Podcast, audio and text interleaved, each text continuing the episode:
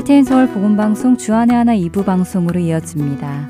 주안의 하나 2부에는 남유다와 북이스라엘의 왕들을 공부해보는 왕들의 이야기와 은혜의 설교 말씀, 그리고 마태복음 강해가 준비되어 있습니다. 먼저 왕들의 이야기로 이어집니다.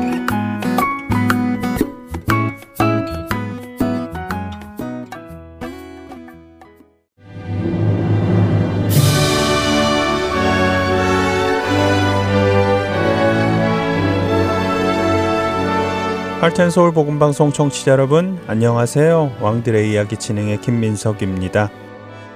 지난주 남유다의 멸망을 끝으로 이스라엘의 초대왕 사울에서부터 다윗, 솔로몬을 거쳐 이스라엘이 남북으로 분열된 이후 북이스라엘과 남유다를 통치했던 39명의 왕들을 모두 살펴보았습니다. 오늘부터는 이 왕들의 이야기를 빠르게 정리해 보려고 하는데요. 지금까지는 같은 시기에 북이스라엘과 남유다를 통치했던 왕들을 번갈아 살펴보았다면 오늘부터는 북이스라엘과 남유다의 왕을 따로 정리해 보려고 합니다. 오늘과 다음 주는 먼저 북이스라엘을 통치했던 19명의 왕들을 정리해 보겠습니다. 솔로몬이 죽자 유다와 베냐민 지파를 제외한 10개의 지파가 다윗의 자손이 아닌 여로보암을 중심으로 북이스라엘을 세웁니다.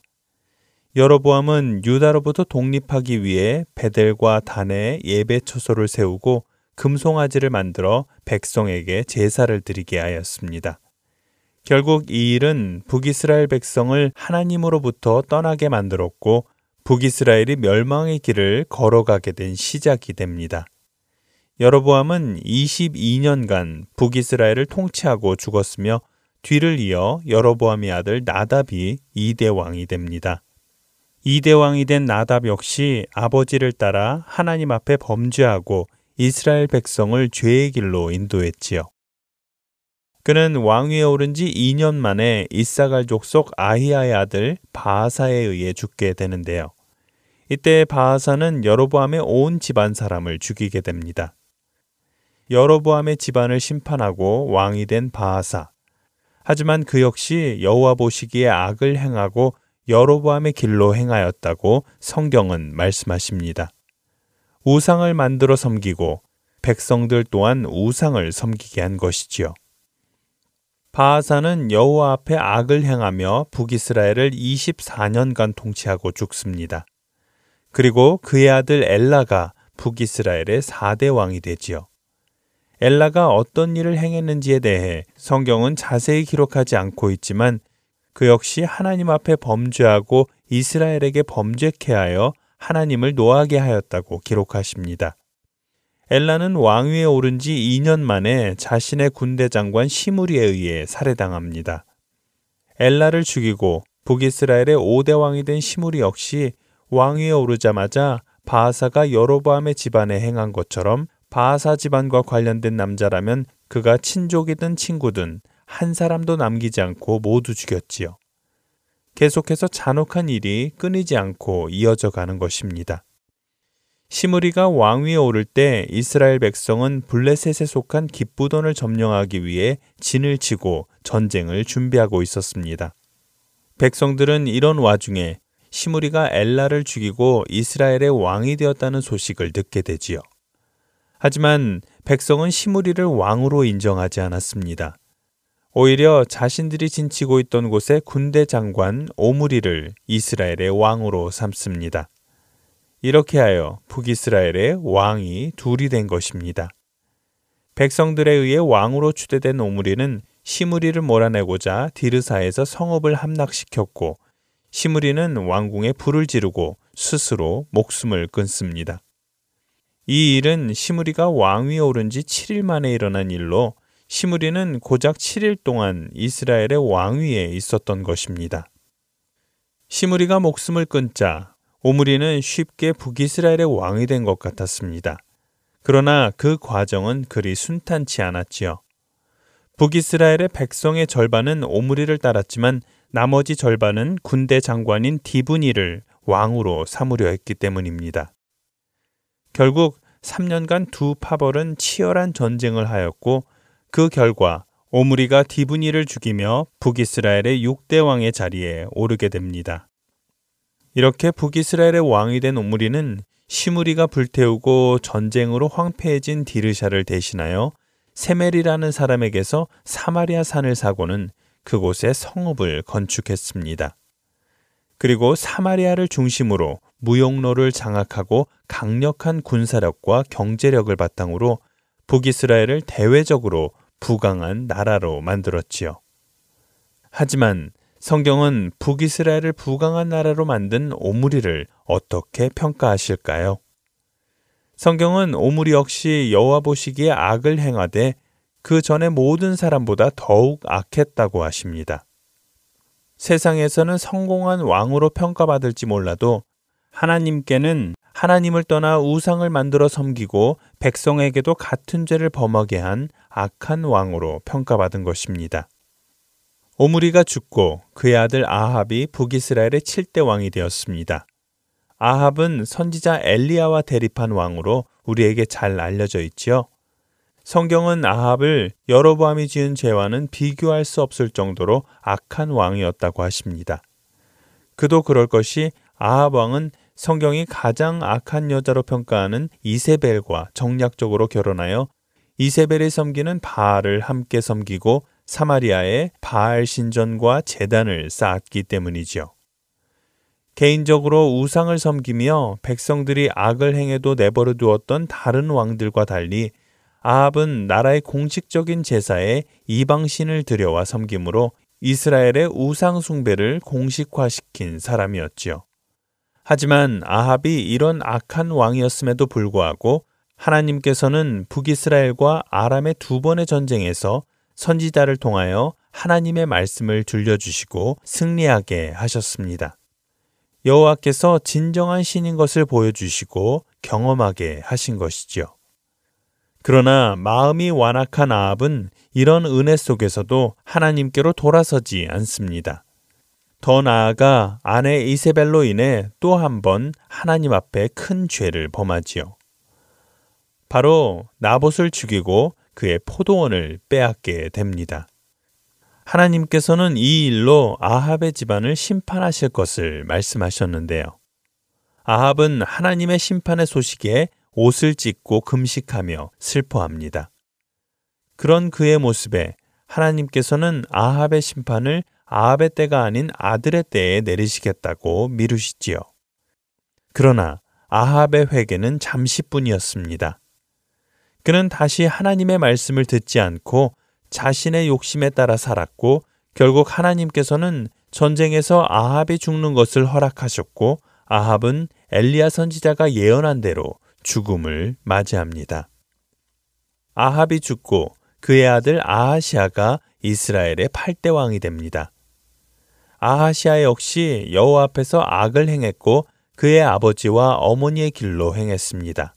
그 역시 바알을 섬기고 예배했지요.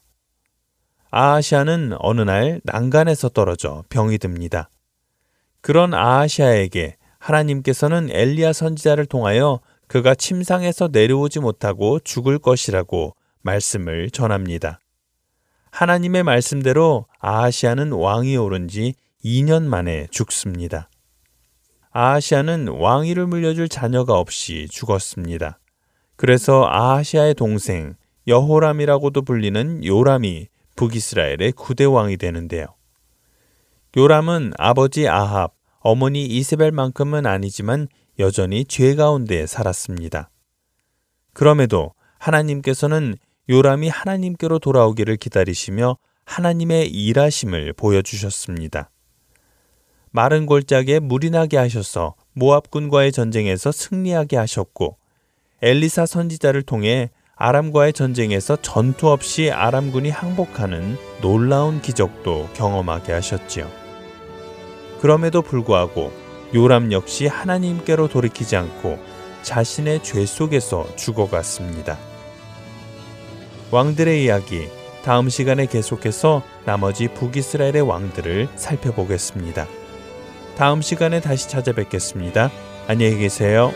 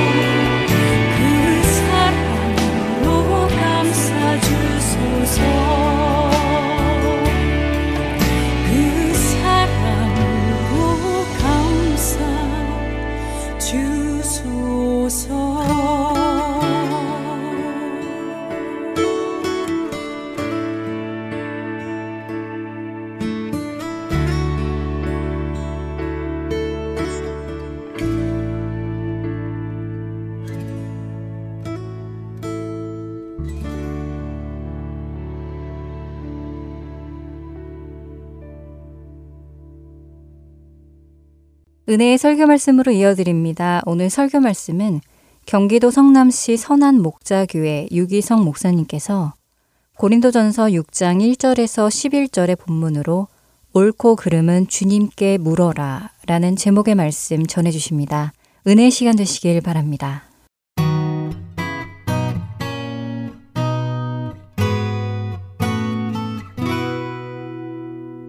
아, 예배하는 처소에서 주의 은혜가 함께 하시기를 축복합니다.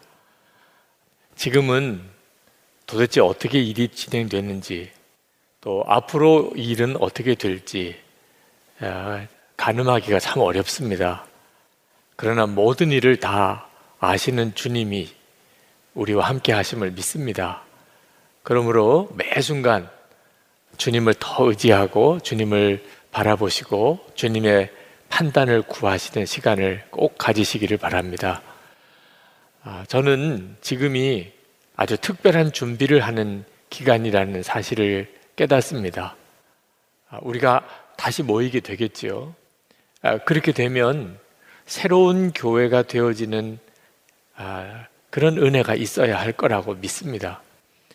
어, 그저 어려움만 지나고 그저 다시 모였다는 것에만 의미가 있는 것이 아니고 우리 자신이 완전히 새로워져서 교회가 새로워지는 은혜를 누리면 얼마나 좋을까. 하나님께서 이 기회에 그 일을 이루신다는 그런 마음이 아주 강하게 듭니다. 새로운 교회는 우리 교인들 한 사람 한 사람이 새로워지게 되면서 이루어지는 것입니다. 지금이야말로 주님이 우리를 그렇게 만들고 계시지 않습니까? 매 일상생활 속에서 주님과 더 가까워지는 것입니다. 주님을 더 바라보고 사는 거죠. 예수님과 정말 온전히 동행하는 사람이 되고 그리고 우리가 다시 모이게 될 때 교회는 분명히 정말 새로운 교회가 될 거라고 저는 믿습니다. 우리가 주님과 동행하는 것 중에서 가장 중요한 것 하나가 어떤 일을 판단할 때 예수님께 묻는 것입니다. 옳고 그른 것에 대해서 주님을 바라보는 것입니다. 실제로 여러분, 예수님을 우리가 정말 믿는다면 우리는 자기 생각에 옳다고 그르다고 생각하는 판단에 고집을 부리면 안 됩니다. 항상 주님께 물어야 합니다. 내 생각에는 옳다고 여겨지더라도 주님은 어떻게 보시는지, 주님은 어떻게 판단하시는지를 묻는 자가 되어야 합니다. 고린도전서 6장에서 사도 바울은 고린도 교회 안에 교인들 사이에 소송이 벌어진 일에 대해서 말씀하고 있습니다. 사도 바울은 이렇게 말씀합니다. 1절에 성도들 앞에서 해결하려고 하지 않고 불의한 자들 앞에 가서 재판을 받으려 한다고 하니 그럴 수 있습니까? 라고 책망을 합니다. 저는 이 말씀을 읽으면서 참 마음이 답답했습니다. 도대체 고린도 교회 안에 왜 교인들 사이에 이런 소송이 일어나며 세상 법정까지 가는 겁니까? 그들이 예수를 믿고 난 다음에 온전히 다 변화되지 못한 사람들이 교회 안에 있었기 때문입니다. 그러니까 교인들 사이에 문제가 일어나게 된 거죠. 사실 이 문제는 고린도 교회뿐만 아니고 우리들도 그대로 겪고 있는 일입니다. 예수를 믿었다고 처음부터 다 온전히 성화된 삶을 사는 것은 아니라는 거죠. 예수 믿기 전에 그 세상 습관 그리고 여전히 속에 역사하는 죄성을 가지고 살아가는 그런 이들이 교회 안에 여전히 있습니다. 근데 사도 바울은 이 일에 대하여 불의한 자들 앞에 가서 재판을 받으려 한다고 엄히 책망을 하였습니다. 당시 고린도 시의 재판관들이 아주 불의하다고 하는 의미이기보다는 교회가 가지고 있는 영적인 수준이 이 세상 수준보다 훨씬 높다는 겁니다. 다시 말하면 고린도시의 재판관들은 하나님의 법을 알지 못합니다. 하나님의 의를 알지 못하는 사람들입니다. 4절에 보면은 교회에서 멸시하는 바깥 사람들을 재판관으로 앉히겠습니까? 이 말은 상당히 교만한 이야기처럼 들리지만 교인들의 생활 수준, 도덕 수준이 예수님을 믿지 않는 세상 사람들보다 훨씬 높다는 겁니다. 그런데 어떻게 우리가 세상 재판관에게 가서 우리들 교인들 사이에 일어난 일들에 대해서 판결을 구하느냐고 하는 것입니다.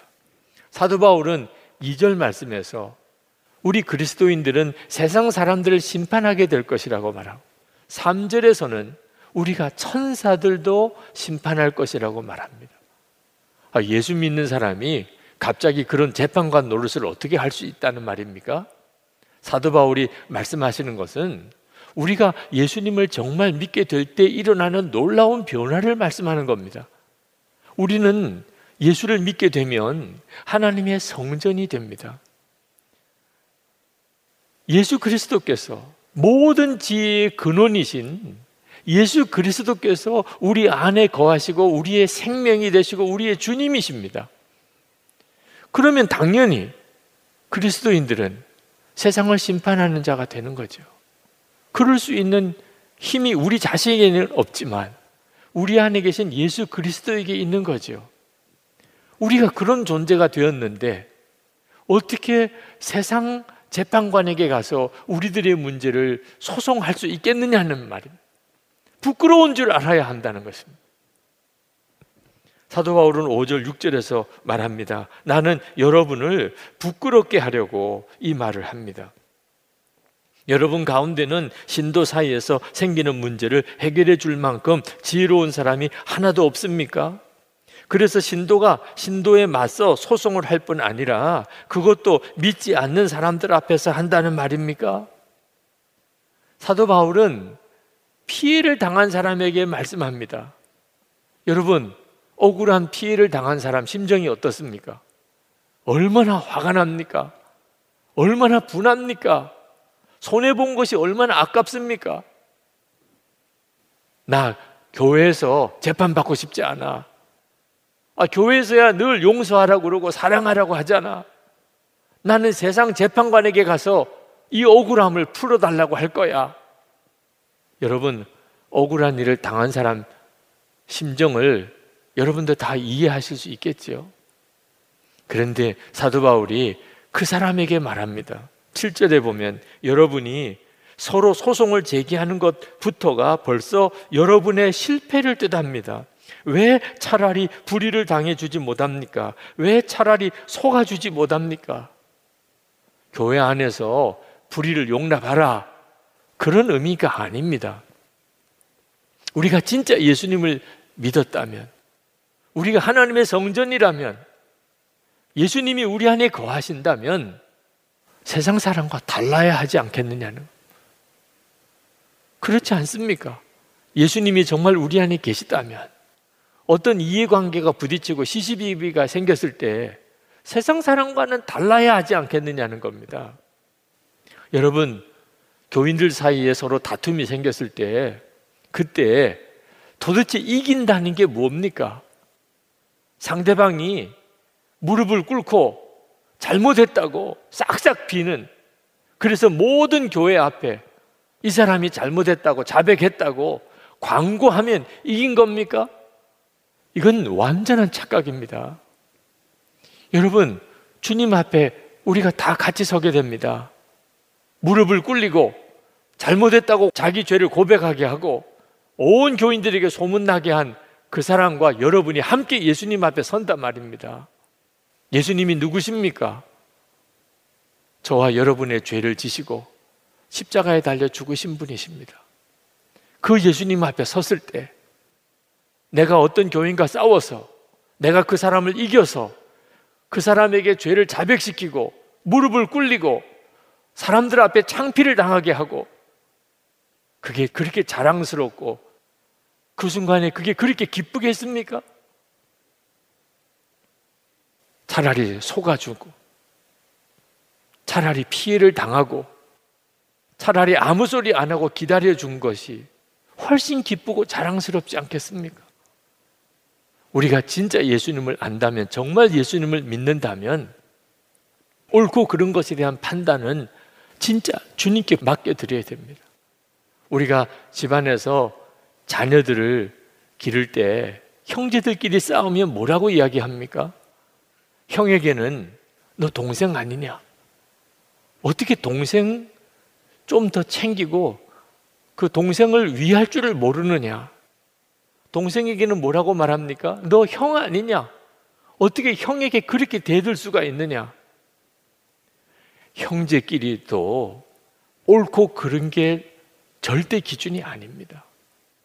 우리는 예수님 안에서 한 몸 된 한 지체들입니다. 어떻게 우리 생각이 옳다고 그르다고 하는 것만 가지고서 모든 것을 판단할 수 있겠느냐 말입니다. 사도 바울은 또 가해자에게 말합니다. 고린도 교회 안에 아직까지 온전히 거듭난 삶을 살지 못하는 이들이 있었던 것 같습니다. 그들 때문에 이런 소송이 벌어지게 된 거죠. 사도 바울은 말합니다.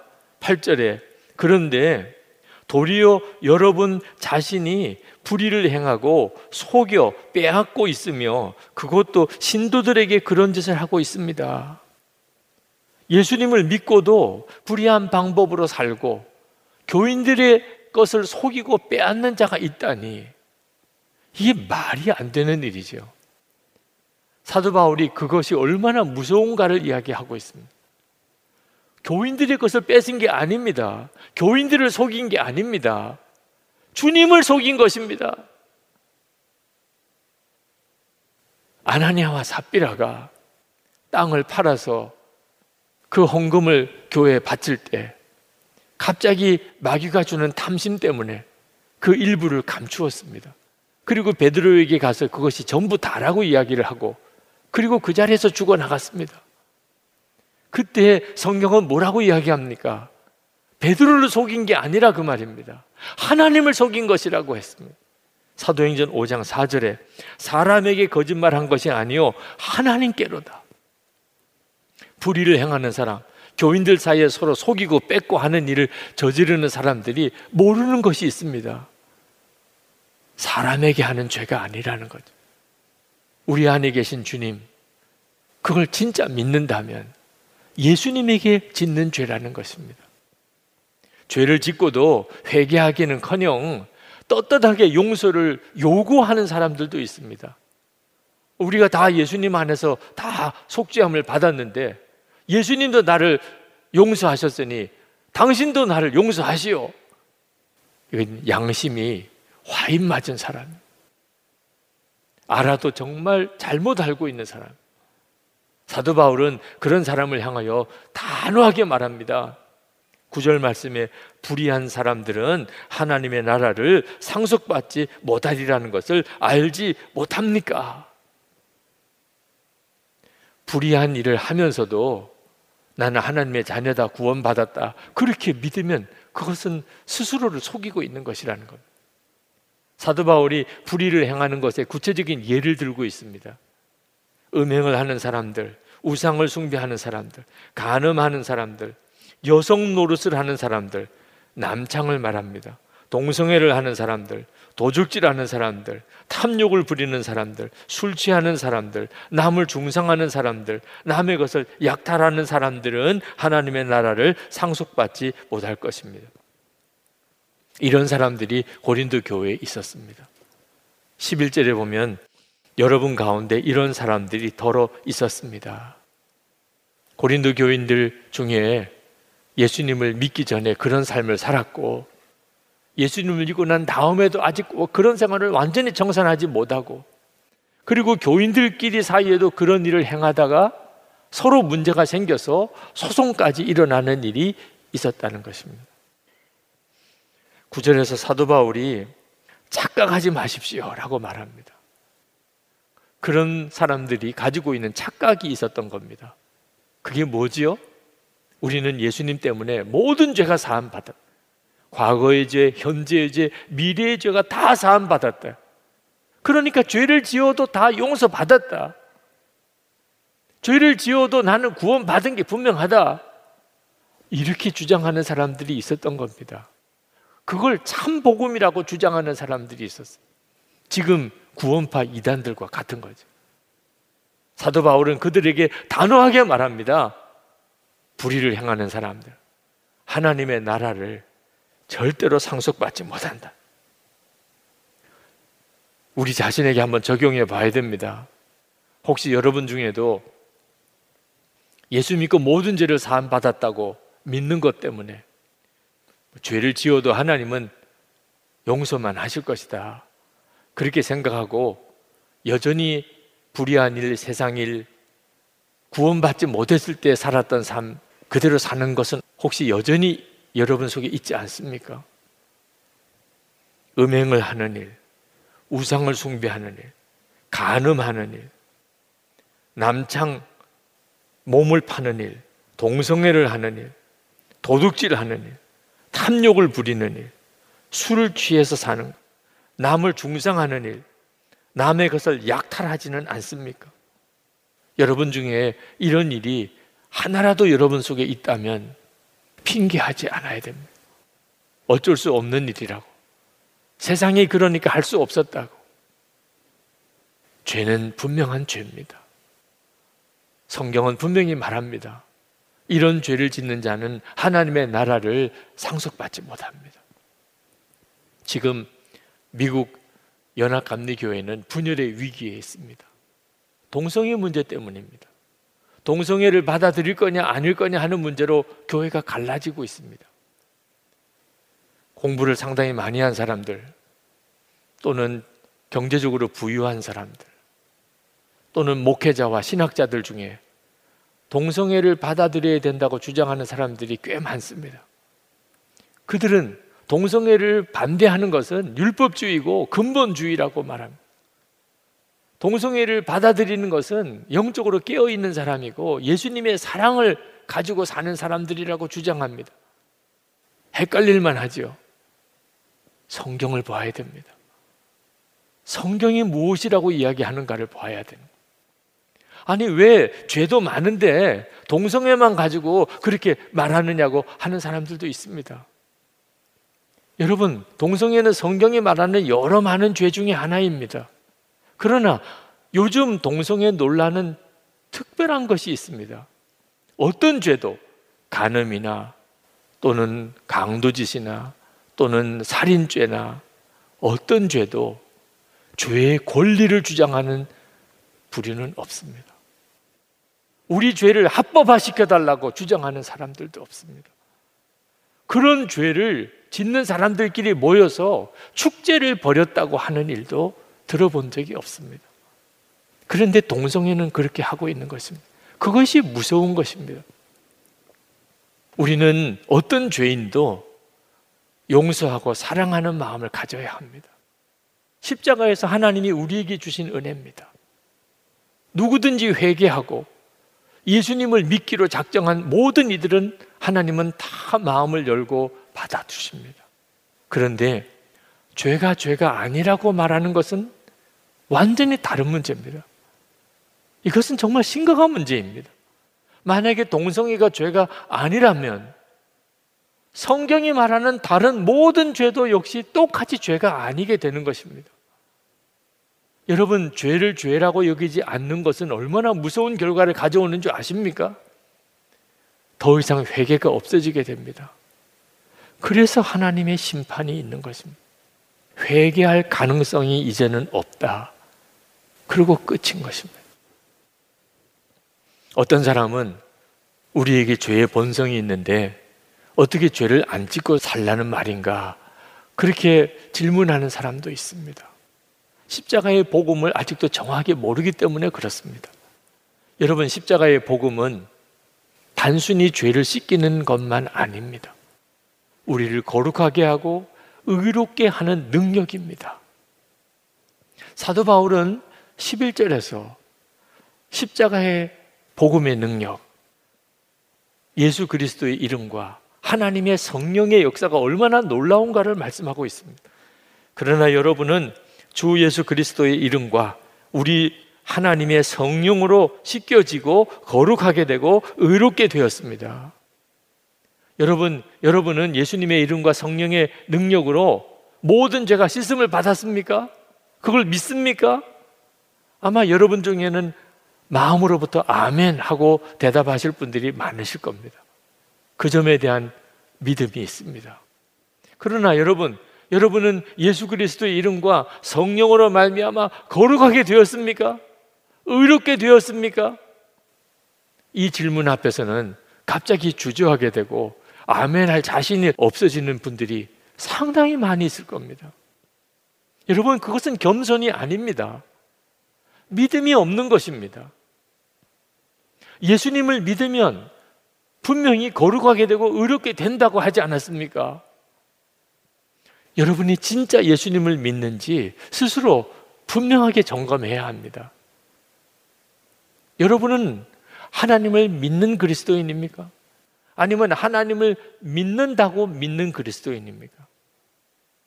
어디서 이런 차이가 생기는 걸까요? 우리 자신이 하나님의 성전인 것을 분명히 아는 사람. 그 사람은 진짜 하나님을 믿는 사람이죠. 진짜 예수 그리스도께서 내 안에 거하심이 믿어지는 사람. 그 사람은 진짜 하나님을 믿는 사람.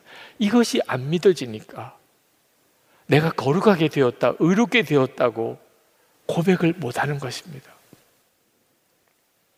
여러분, 진짜 예수님이 내 안에 거하시고 내가 하나님의 성전인 것이 정말 믿어지면 어떻게 음행을 할 수 있습니까? 예수님이 지금 나와 같이 계신데 내가 어떻게 다른 사람과 싸울 수 있습니까? 우리는 지금 모여서 예배할 수 없는 성도들끼리 모임을 갖기 힘든 그런 때를 지나고 있습니다. 그렇기 때문에 주님과의 관계는 더 깊은 그런 시간을 보내고 있습니다. 또 마땅히 그리 해야 됩니다.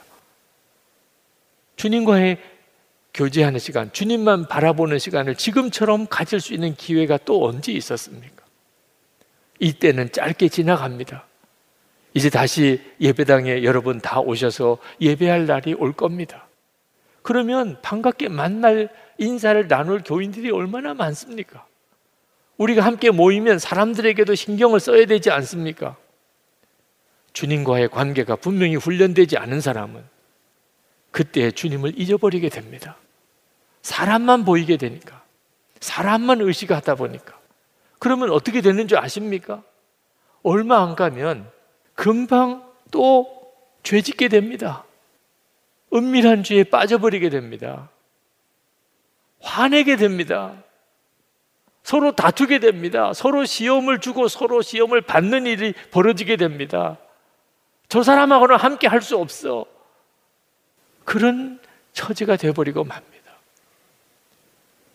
주님을 바라보는 눈이 분명히 뜨여지지 않으면, 주님을 바라보는 일에 대해서 훈련되지 않으면, 우리가 다시 모이게 될 때, 그게 꼭 기쁜 일만은 아니게 된다는 사실을 알아야 됩니다. 그러므로 지금 우리는 매사에 무슨 일이든지 모든 판단을 주님께 묻는 그런 훈련을 끊임없이 해야 합니다. 주님은 눈에 보이지 않습니다. 주님의 음성은 귀로 들리지 않습니다. 그렇기 때문에 더욱, 더욱 신경을 써서 모든 순간에 주님을 바라보려고 해야 합니다. 그래서 이제는 자연스럽게 항상 주님이 함께 계시는 것이 믿어지도록 나와 함께 계신 게 정말 믿어지는 역사가 일어나도록 여러분이 그렇게 준비해야 합니다. 그래야 우리 교회가 새로운 교회가 되어지는 것입니다. 그때 여러분은 당신은 예수님의 이름과 성령으로 거룩하게 되었습니까? 의롭게 되었습니까? 랄 때, 아멘!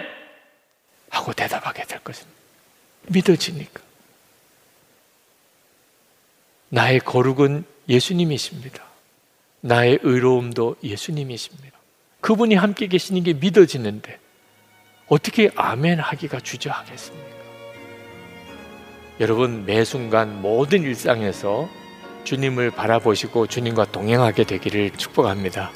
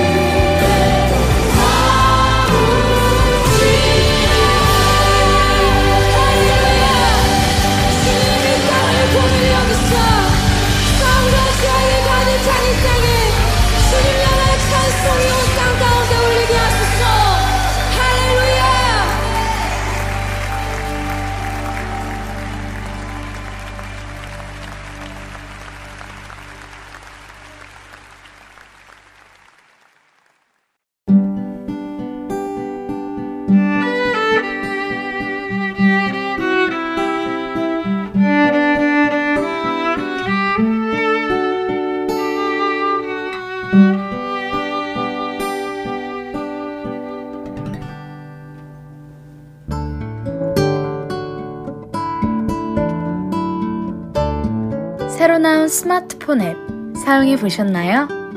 다운로드 기능은 물론이며 원하는 프로그램들만 따로 청취할 수도 있습니다. 그리고 하나 더. 스마트폰 1대1 문의 기능도 있다는 것 아시나요? 방송과 관련된 여러분의 문의 사항을 앱에서 1대1로 직접 문의하실 수 있습니다. 편리한 하트앤서울 스마트폰 앱 사용에 도움이 필요하신 분은 전화번호 602-866-8999로 문의해 주세요.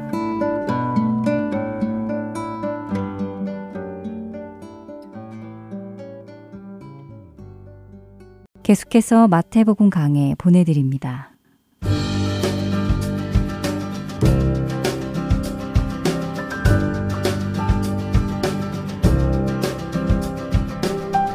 핫된 서울 복음방송 애청자 여러분 안녕하세요. 마태복음 강의 김태정 목사입니다. 오늘은 마태복음 13장의 내용을 함께 살펴보도록 하겠습니다. 오늘 살펴볼 마태복음 13장은 예수님의 비유가 가득 들어있는 장입니다. 예수님께서 말씀하시고자 하시는 바를 직접적으로 설명해 주신 것이 아니라 모든 말씀을 비유를 통해서 하십니다. 비유는 이해하기 어려운 것을 설명할 때 사용하는 좋은 방법입니다. 사랑이 무엇인지를 설명할 때 아이를 안고 있는 어머니 혹은 서로를 바라보고 있는 연인 등에 비유하면 쉽게 전달될 수 있습니다. 하지만 이러한 비유를 제대로 이해하기 위해서는 이야기하는 당사자들의 문화와 환경에 대한 이해가 필요합니다. 똑같은 단어와 현상이라 할지라도 각각의 문화와 환경에 따라 그 의미와 모습이 달라질 수도 있기 때문입니다. 그리고 그 문화와 환경을 잘 알고 있는 사람들이라고 해도 말하는 사람의 생각과 의도를 잘 알지 않고서는 그 비유를 통해 무엇을 이야기하는지 잘 알 수 없게 되기도 합니다. 예수님께서 비유의 말씀을 시작하시기 전 1절과 2절은 무리들에게 말씀하실 당시의 배경을 언급하고 있는데 큰 무리가 예수님께 모여들었고 예수님은 모두에게 말씀을 전하시기 위해 바다 위의 배에 앉으셨습니다. 그런데 그렇게 많은 사람들이 모여든 그 자리에서 예수님께서 무슨 뜻인지 알기 어려운 말씀만 계속하고 있다고 생각해 보십시오. 마태복음 5장에서도 산 위에서 많은 무리들이 예수님을 따르고 예수님은 말씀을 전해주신 적이 있습니다. 그리고 그 말씀을 들은 사람들은 7장 29절에서 이는 그 가르치시는 것이 권위 있는 자와 같고 그들의 서기관들과 같지 아니함일러라 라고 할 정도로 말씀을 통해 분명히 무언가를 깨닫고 놀랄 정도로 감동을 받았음에 틀림이 없습니다. 이번에도 아마 그러한 예수님의 가르치심을 기대하며 많은 사람들이 몰려왔을 텐데 예수님은 도통 알아들을 수 없는 말씀만을 계속하십니다. 그러니까 제자들이 염려하는 마음으로 예수님께 찾아갑니다. 10절입니다. 제자들이 예수께 나와 이르되 어찌하여 그들에게 비유로 말씀하시나이까? 같은 내용을 기록하고 있는 마가복음 4장 10절에는 제자들이 예수님께서 혼자 계실 때 따로 찾아간 것으로 기록되어 있습니다. 즉, 제자들은 예수님, 사람들도 많이 모여 있는데 사람들이 잘 알아들을 수 있는 쉬운 말씀으로 이야기해 주시면 안 될까요? 왜 지난번에는 잘 설명해 주셨잖아요. 라는 마음으로 예수님께 찾아갔던 것이지요. 하지만 예수님은 11절부터의 말씀을 통해 왜 비유로 말씀하셨는지 대답하십니다. 11절부터 13절까지의 말씀입니다. 대답하여 이르시되 천국의 비밀을 아는 것이 너희에게는 허락되었으나 그들에게는 아니 되었나니 무릇 있는 자는 받아 넉넉하게 되되 없는 자는 그 있는 것도 빼앗기리라. 그러므로 내가 그들에게 비유로 말하는 것은 그들이 보아도 보지 못하며 들어도 듣지 못하며 깨닫지 못함이니라. 오늘 방송 시작에 비유는 사람들에게 잘 설명할 수 없는 개념을 보다 잘 설명해 주기 위해 사용한다고 말씀드렸습니다. 그런데 지금 예수님은 오히려 사람들이 잘 알아듣지 못하게 하기 위해 비유로 말씀하셨다니 좀 이상하지 않습니까? 모든 사람들이 다 잘 알아들을 수 있는 말씀으로 하셔야 그들도 천국에 갈 수 있을 텐데 이러면 좀 불공평하다고 생각하지는 않으십니까? 그럼 왜 예수님께서 이처럼 대답하셨는지 알아보기 위해 11절부터 15절까지의 내용을 조금 더 자세히 살펴보도록 하겠습니다. 먼저 예수님은 이 비유를 알아들을 수 있는 사람들이 정해져 있다고 말씀하십니다. 여기에서 사용되는 허락되었다는 단어는 신적 수동태로 그렇게 정하신 분은 하나님이라는 것을 알 수 있습니다. 그리고 이 비유를 알아들을 수 있도록 정해진 사람들은 더 많은 것을 알게 될 것이고 지금 알아들을 수 없는 사람들은 지금 알고 있는 것마저도 모르게 된다고 말씀하십니다. 고린도전서 1장 18절에는 그러한 이유가 잘 설명되어 있습니다. 십자가의 도가 멸망하는 자들에게는 미련한 것이요 구원을 받는 우리에게는 하나님의 능력이라. 천국 비밀을 알 수 없는 자들에게는 이것은 도저히 이해되지 않는 쓸데없는 말, 아니 단순히 필요 없는 정도가 아니라 잘못된 것으로까지 생각될 수 있겠지만 그 비밀을 이해하는 자들에게는 하나님께 더욱 다가서게 하는 은혜라는 것입니다. 그리고 결국 이 비밀을 알고 모르고에 관한 기준은 12장에서 표적을 요구했던 이들에게도 더 보여줄 표적이 없다고 말씀하셨던 것처럼 예수 그리스도를 받아들이는가에 대한 문제입니다. 비밀을 알지 못하는 그들에게 부족한 것은 말씀이 아니라 그 복음을 받아들일 마음의 문제임을 말씀하시는 것입니다. 하나님께서 정하셨다는 것은 천국의 비밀을 알 수 있는 사람과 아닌 사람이 누구누구인지를 정해놓으셨다는 것이 아니라 마음을 열고 예수 그리스도를 받아들이는 사람에게는 비밀을 알려주시고 받아들이지 않는 사람에게는 비밀을 감추도록 하셨다는 것입니다. 이것은 구원에 관한 예정론에 대해서 전에 말씀드렸던 것과 동일합니다. 천국의 비밀이 바로 구원이며 예수 그리스도이기 때문입니다. 그래서 마음을 열고 예수 그리스도가 믿어지는 제자들에게는 그 비밀을 통하여 더욱 풍성한 은혜가 삶 가운데 넘치게 되는 것입니다. 하지만 문제는 마음으로 예수 그리스도를 받아들이는 이들이 많지 않다는 것입니다. 14절과 15절에는 다음과 같이 기록되어 있습니다. 이사야의 예언이 그들에게 이루어졌으니 일러스되 너희가 듣기는 들어도 깨닫지 못할 것이요 보기는 보아도 알지 못하리라 이 백성들의 마음이 완악하여져서 그 귀는 듣기에 둔하고 눈은 감았으니 이는 눈으로 보고 귀로 듣고 마음으로 깨달아 돌이켜 내게 고침을 받을까 두려워함이라 하였느니라. 이 말씀은 이사야 6장 9절과 10절의 말씀을 인용한 구절인데 이사야 선지자의 때에도 그리고 예수님 당시에도 말씀은 선포되었지만 그 말씀에 귀 기울이는 자가 극히 적었다는 사실을 보여주고 있습니다. 그때에도 지금도 하나님께 돌아와서 고침을 받는 것을 두려워하여 그들의 귀와 눈과 마음을 닫아버렸습니다. 그러한 그들에 대해 하나님께서는 역사를 통해 심판하셨습니다. 말씀을 듣지 않는 모두를 심판하시고 남은 자를 통해 다시 하나님의 나라를 세우려 하셨습니다. 바벨론의 침략으로 인해 이스라엘은 처참하게 무너지지만 그 남은 자, 거룩한 씨를 통해 다시 순결한 이스라엘을 이루려 하셨습니다. 그리고 그러한 역사를 경험한 그들에게 이번에는 예수님을 통해 다시 한번 경고하시며 돌아올 것을 말씀하고 계시는 것입니다. 그리고 16절과 17절에서 지금 예수님의 말씀을 받아들이고 있는 우리가 얼마나 복받은 사람인지를 나타내주고 있습니다. 그러나 너희 눈은 봄으로 너희 귀는 들음으로 복이 있도다. 내가 진실로 너희에게 이르노니 많은 선지자와 의인이 너희가 보는 것들을 보고자 하여도 보지 못하였고 너희가 듣는 것들을 듣고자 하여도 듣지 못하였느니라. 과거 예수님 모시기 전인 구약 시대의 사람들은 그들 가운데 믿음이 있고 하나님을 사랑하여 지금 예수님께서 말씀하시는 천국의 비밀을 들을 자격이 있음에도 불구하고 듣지 못했습니다. 그들은 그 비밀을 진정으로 알기를 원했지만 알지 못했습니다. 하지만 우리는 그 비밀을 보고 들었습니다. 예수 그리스도께서 오셔서 천국을 이루어 가시고 결국 십자가와 부활을 통해 완전히 승리하신 그 비밀을 온전히 듣고 말씀을 통해 보고 깨달은 복된 사람들인 것입니다.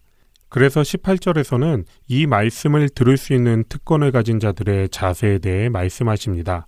18절은 그런즉 씨 뿌리는 비유를 들으라고 기록되어 있습니다. 한국어 번역에는 생략되어 있지만 원어에는 듣는 대상인 너희는이라는 단어로 시작하는데 너희는이라는 말로 문장을 시작하는 것은 강조를 의미합니다. 너희는 그토록 천국의 비밀을 알고 싶었지만 알지 못했던 이들을 기억하며 이 말씀을 듣는 것을 감사하게 생각하며 잘 귀 기울여 들으라고 말씀하시는 것입니다. 받은 은혜답게 살아가는 이들이 되길 원하시며 비유의 말씀을 해석해 주십니다. 13장에 기록된 7개의 비유 중 제일 먼저 등장하는 비유는 예수님의 가장 유명한 비유인 씨 뿌리는 비유입니다. 먼저 본문인 13장 3절에서 9절의 말씀을 읽어 드리도록 하겠습니다. 예수께서 비유로 여러 가지를 그들에게 말씀하여 이르시되 씨를 뿌리는 자가 뿌리러 나가서 뿌릴 새 덜어는 길가에 떨어짐에 새들이 와서 먹어버렸고 덜어는 흙이 얕은 돌밭에 떨어짐에 흙이 깊지 아니하므로 곧 싹이 나오나 해가 돋은 후에 타서 뿌리가 없으므로 말랐고 덜어는 가시 떨기 위에 떨어짐에 가시가 자라서 기운을 막았고 덜어는 좋은 땅에 떨어짐에 어떤 것은 100배, 어떤 것은 60배, 어떤 것은 30배의 결실을 하였느니라. 귀 있는 자는 들으라 하시니라. 첫 번째 비유는 12장에서의 시간과 사건에서 이어진다고 학자들은 이야기합니다. 12장에서는 예수님을 받아들이지 못한 바리새인들과 서기관들에 대한 이야기가 있었고 하나님의 뜻을 행하는 자가 자신의 가족이라고 예수님은 말씀하셨습니다. 이렇듯 예수님과 함께하는 자들과 배척하는 자들이 누구인지 그 기준은 무엇인지를 말씀하신 후에 첫 번째 씨 뿌리는 비유가 등장하는 것입니다. 씨 뿌리는 비유를 간단히 정리하면 같은 씨가 뿌려지지만 씨가 떨어지는 장소에 따라서 결과가 달라진다는 내용입니다. 그리고 이 비유에 대한 해석을 예수님께서 19절부터 23절까지에 직접 해주십니다. 19절에는 아무나 천국 말씀을 듣고 깨닫지 못할 때는 악한 자가 와서 그 마음에 뿌려진 것을 빼앗나니 이는 곧 길가에 뿌려진 자요라고 기록되어 있습니다. 이 말씀을 통해 씨 뿌리는 자가 뿌리는 씨는 곧 천국 말씀이라는 것을 알 수 있습니다. 즉, 이 비유는 예수님께서 천국 말씀을 전하시는 사역과 그 반응에 대한 비유라는 것입니다. 그리고 첫 번째 밭은 예수님께서 말씀을 전하시고 전도하시지만 그 말씀을 받아들이지 못하는 사람을 의미합니다. 그리고 그러한 자에게 전해진 천국 말씀을 악한 자로 표현된 마귀가 빼앗는 것을 알 수 있습니다. 여기에서 우리는 그 순서에 대해서 생각해 보아야 합니다. 마귀가 먼저 그 말씀을 빼앗은 것이 아니라 딱딱하게 굳은 길과 같은 마음이 그 씨를 받아들이지 못했기 때문에 악한 자가 씨를 가져갈 수 있었다는 사실입니다. 결국 말씀을 받아들이지 못하는 것은 마귀의 문제가 아니라 그보다 앞선 마음의 자세인 것을 기억해야 합니다. 20절과 21절에는 돌밭에 뿌려졌다는 것은 말씀을 듣고 즉시 기쁨으로 받되 그 속에 뿌리가 없어 잠시 견디다가 말씀으로 말미암아 환난이나 박해가 일어날 때에는 곧 넘어지는 자요라고 기록되어 있습니다. 여기에서 돌밭은 그냥 돌이 많은 밭이 아니라 팔레스타인 지역의 많은 석회암층 위에 얇게 흙이 깔려 있는 밭을 말한다고 합니다. 그래서 얕은 흙과 석회암으로 인해 땅이 빨리 따뜻해져서 싹이 자라는 데는 유리할 수 있지만 흙이 얕아서 뿌리가 깊이 자라지 못해 마르는 상황을 말씀하신 것입니다. 예수님을 따르는 제자의 삶은 분명 복된 길이지만 그 길은 좁고 찾는 자가 적다는 사실을 기억해야 합니다. 예수님을 믿는 그 첫사랑의 순간은 너무도 크고 기쁘지만 그것만으로 만족할 것이 아니라 예수님 때문에 고난받을 것까지도 감사함으로 받아야 참된 크리스찬이라는 사실을 예수님은 말씀하십니다. 22절에는 가시떨기에 뿌려졌다는 것은 말씀을 들으나 세상의 염려와 재물의 유혹에 말씀이 막혀 결실하지 못하는 자요라고 기록되어 있습니다. 작물이 잘 자라기 위해서는 그 작물만 자랄 수 있도록 관리가 필요합니다. 다른 것이 자랄 때에는 과감하게 제거하는 과정이 필요합니다. 그래야 뿌린 씨가 제대로 자랄 수 있습니다. 본문에 언급된 가시떨기는 뿌린 씨가 잘 자라는 것을 방해합니다. 마찬가지로 세상의 염려와 재물의 유혹은 우리의 삶을 하나님의 나라로 만들어가는 일을 방해합니다. 그러하기에 하나님의 말씀과 뜻에만 집중하기 위해서는 우리에게 절제가 필요합니다. 인생의 목표가 세상의 성공과 재물이 아닌 하나님의 나라를 두고 사는 인생이 될 것을 예수님은 말씀하십니다. 그리고 마지막으로 23절에 좋은 땅에 뿌려졌다는 것은 말씀을 듣고 깨닫는 자니 결실하여 어떤 것은 100배, 어떤 것은 60배, 어떤 것은 30배가 되느니라 하시더라 라고 예수님은 말씀하십니다. 여기에서의 100배, 60배, 30배의 결실은 하나님 나라를 이루어가는 우리의 삶의 변화를 이야기하며 그러한 삶을 이루게 하는 것은 그 말씀을 듣고 깨닫는 것입니다. 어떤 학자들은 이 본문을 신명기 6장 5절 너는 마음을 다하고 뜻을 다하고 힘을 다하여 내 하나님 여호와를 사랑하라 라는 말씀과 비교하여 해석합니다. 길가에 떨어진 씨는 마음을 열고 예수 그리스도를 받아들일 것을 돌밭에 떨어진 씨는 얕은 믿음에서 성장하여 이제는 뜻을 다하여 믿을 것을 그리고 가시떨기에 떨어진 씨는 자신이 가진 모든 것에 관한 절제를 의미하기 때문입니다. 이러한 설명은 이 비유를 충분히 설명하는 것에는 부족할 수도 있지만 우리가 살면서 집중해야 되는 문제로 보았을 때는 충분히 고려해야 할 부분이라고 생각합니다. 오늘 본문을 통해 우리는 비유로 말씀하시는 이유와 씨 뿌리는 비유에 대해 살펴보았습니다. 예수님께 마음이 열린 사람들에게만 천국의 비밀이 허락되었고 천국의 비밀을 알고 깨달은 사람은 100배, 60배, 30배의 결실을 맺었습니다. 그리고 오늘 이 말씀을 살펴보면서 저와 여러분도 천국의 비밀을 알게 되었습니다. 그렇다면 우리에게 일어날 일은 한 가지, 결실을 맺는 것입니다. 한 주 동안 이 비밀을 통해 저와 여러분의 삶이 좀 더 하나님 나라로 나타나길 소원합니다. 그냥 예수님에 대해 조금 관심 있는 사람이 아니라 말씀에 반응하는 진짜 제자가 되시기를 소원하며 마태복음 강해 마치겠습니다.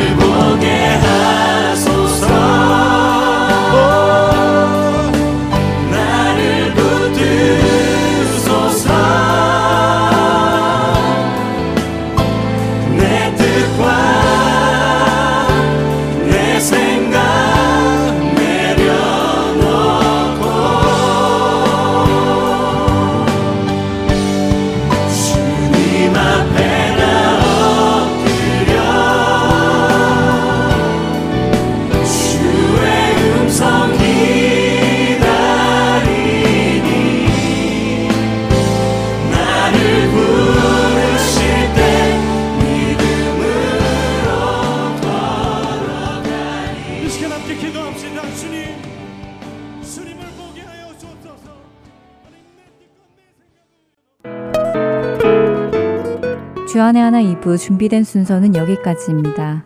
함께 해주신 여러분께 감사드립니다. 다음 시간에 뵙겠습니다. 안녕히 계십시오.